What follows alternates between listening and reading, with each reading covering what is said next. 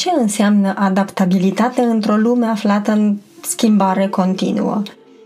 Care sunt cele mai eficiente modalități de adaptare atunci când, la nivel global, ne confruntăm cu o criză teribilă?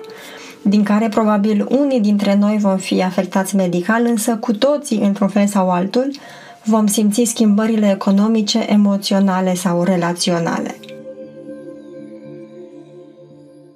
Cum va arăta lumea după ce această schimbare globală se va mai așeza?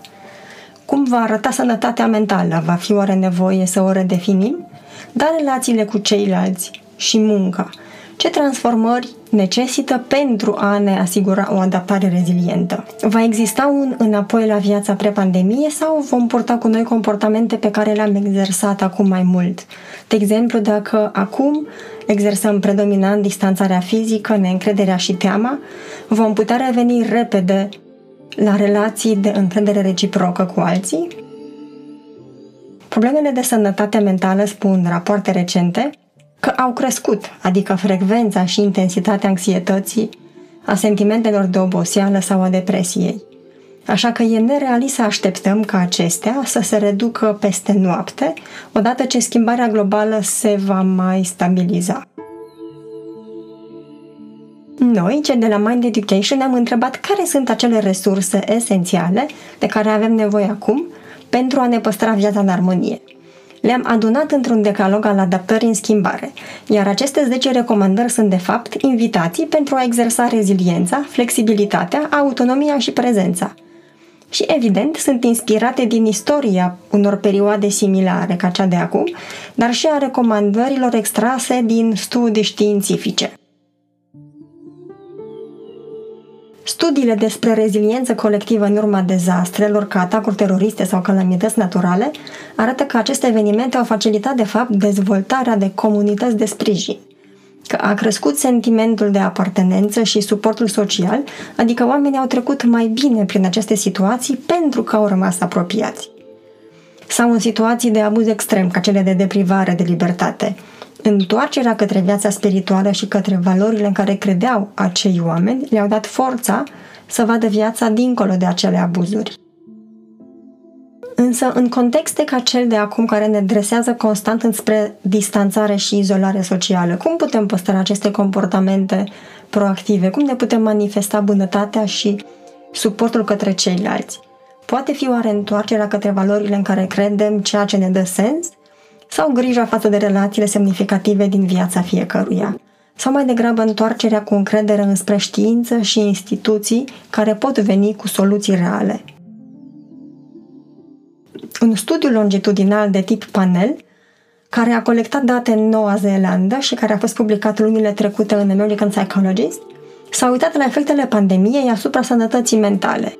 Și surprinzător, studiul a arătat că în perioada de izolare, Deși au fost raportate rate mai mari de stres, oamenii au recunoscut de asemenea că au o mai mare încredere față de perioada pre-pandemie în știință, în politicieni și în poliție și că de asemenea trăiesc sentimente mai puternice de patriotism. Aceste rezultate, de fapt, radiografiază adaptarea din această perioadă și arată că în fața adversității a crescut conectarea socială și reziliența.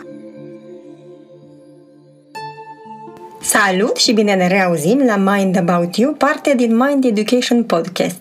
Sunt Mara Bria, doctor în psihologie la Mind Education și astăzi îți propun 10 recomandări practice care susțin adaptarea în condiții de schimbare profundă. Decalogul adaptării în schimbare pe care ți-l propunem noi include 10 practici care exersează de fapt flexibilitatea, prezența și reziliența care susțin adaptarea în condiții de schimbare majoră. Prima recomandare este să te concentrezi, în primul rând, pe a găsi soluții și a rezolva problemele într-un mod pragmatic și mai puțin să te focusezi pe emoții. Asta pentru că resursele emoționale sunt, în această perioadă, supra-solicitate. Caută mai degrabă sursa disconfortului fără să-l ignori sau să-l negi, însă alege să rămâi cu mintea ancorată în a găsi soluții concrete – prioritizarea discuțiilor emoționale te poate bloca în emoții și de aceea focusul pe concret, pe zona pragmatică, este o strategie foarte bună de adaptare. Asta nu înseamnă să negi emoții, ci doar să le abordezi mai pragmatic. Și asta, de fapt, este o formă prin care recunoști că resursele emoționale sunt extrem de valoroase și așa, de fapt, ai grijă de resursele emoționale.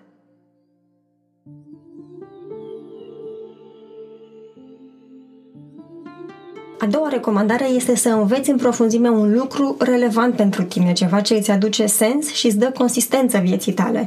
De exemplu, poți alege să faci un curs nou în fiecare lună sau poți alege să exersezi abilități importante, cum ar fi prezența în conversații dificile transformatoare pentru care poate n-ai fost până acum pregătit sau disponibil.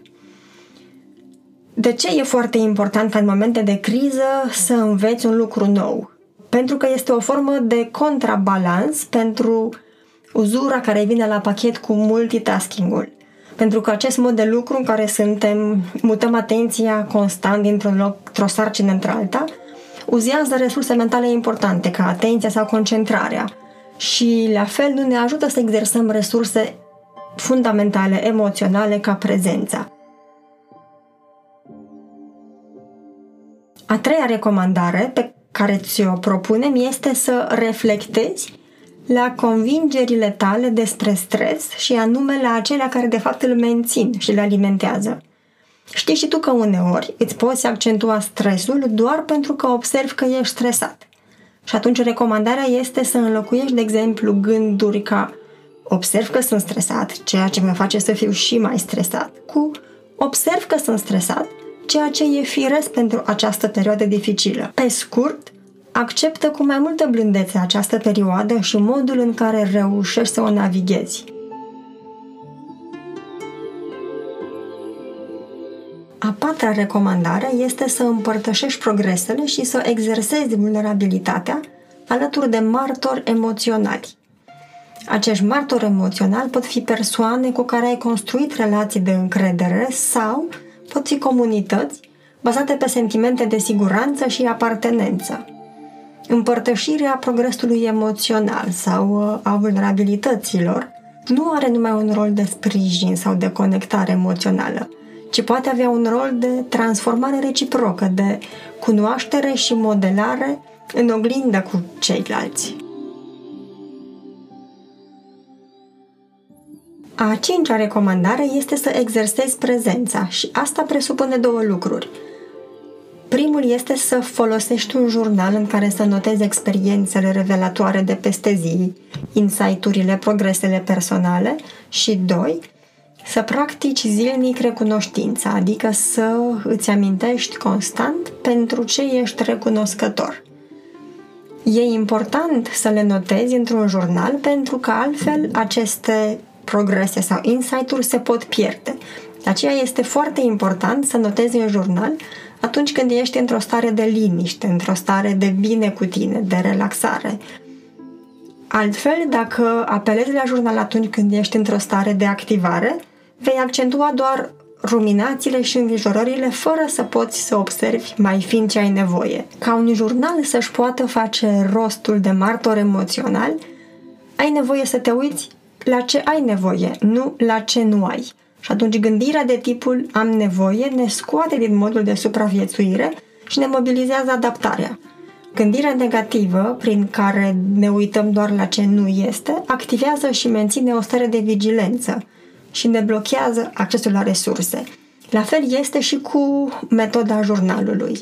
E mai benefic și mai valoros să folosești această metodă de reflectare atunci când ești într-o stare de liniște, fie după meditație, fie după un duș, fie după o perioadă, după un somn foarte bun. Vei fi mult mai conștient de resurse și soluții și vei fi mai puțin ademenit în discursul ruminațiilor sau anxietăților. A șasea recomandare te invită să conștientizezi acele momente de coruminare și să reduci frecvența și uh, durata lor. Ce înseamnă coruminații? Înseamnă ruminații în doi sau în mai mulți, adică acele momente în care împărtășim grijile într-o formă accentuată și ne uităm doar la griji, fără să reușim să vedem soluțiile sau de ce am avea nevoie – Coruminațiile în doi sau în familie cresc riscul depresiei și atunci nu susțin starea de bine și în niciun caz adaptarea. Să reduci coruminațiile nu înseamnă că nu împărtășești, ci înseamnă că alegi ca aceste ruminații să nu domine spațiul din acea relație. Și atunci o recomandare foarte bună este să limitezi durata și intensitatea acestor coruminații, fie la o dată pe zi, fie la 10 minute. Astfel, ajungi să ai control asupra lor și să nu le lași să domine dispoziția și calitatea unei zile.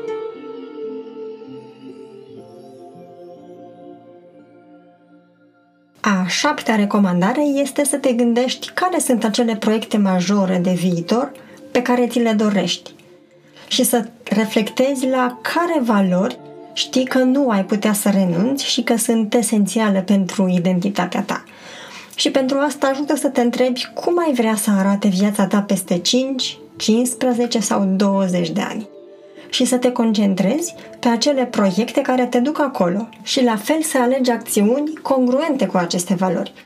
Astfel, alegi să îți exprimi valorile și identitatea ta și nu lași loc reactivității care de fapt vine din frică. Sau spus metaforic, experiențele vieții devin biologia ta, iar tu alegi cum se derulează aceste experiențe. A opta recomandare este să ai grijă să formezi rutine sănătoase pe termen lung.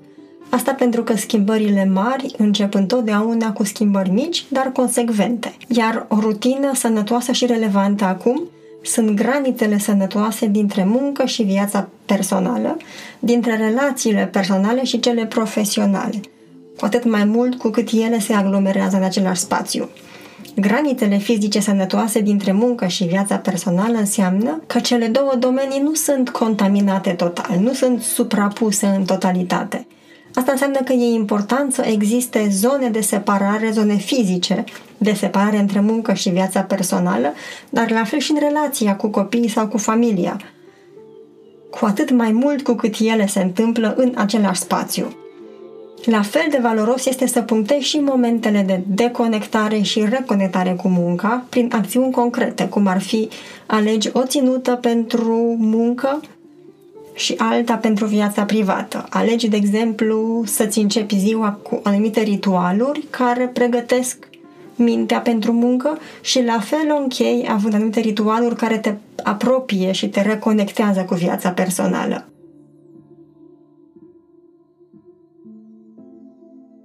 A noua recomandare este să îți aloci timp pentru muncă neîntreruptă, timp de minim o oră și să ai grijă ca în fiecare zi să fie cât mai multe perioade în care lucrezi focusat, concentrat, neîntrerupt. Asta este o formă de blândețe și de grijă, de fapt, față de resursele personale. Și asta presupune, în primul rând, să-ți cunoști temperamentul, dar și să poți să modelezi acele contexte care îți favorizează o conectare profundă cu munca. Pentru unii pot să fie diminețile de vreme sau după miezile însorite pentru alții. La fel pot să fie camerele aerisite sau poate fi o muzică discretă de fundal care te ajută să poți să lucrezi fără întreruperi.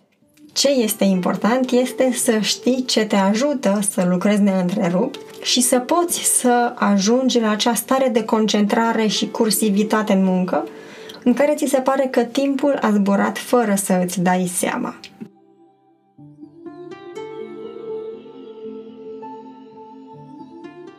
Și dacă tot am ajuns la această stare de cursivitate în muncă, la acel flow, o ultimă recomandare este să observi și să reduci distractorii, adică acele activități care consumă resurse importante ca eficiența sau concentrarea și care nu au cum să susțină progresul. Acești consumatori pot fi activitățile în care aluneci ușor atunci când ți se pare că o sarcină e prea dificilă sau atunci când ți-e teamă că nu o vei putea derula cu succes până la capăt. Și poate lua forma unei atenții excesive pe detalii sau, din potrivă, poate fi alunecarea înspre superficialitate din dorința de a scăpa repede de ceva incomod. La fel, pot să fie și granițe neclare în relația cu copiii și disponibilitatea ta neîntreruptă pentru ei, ceea ce însă pe termen lung îi deprivează pe aceștia, pe copii, de a-și exersa autonomia.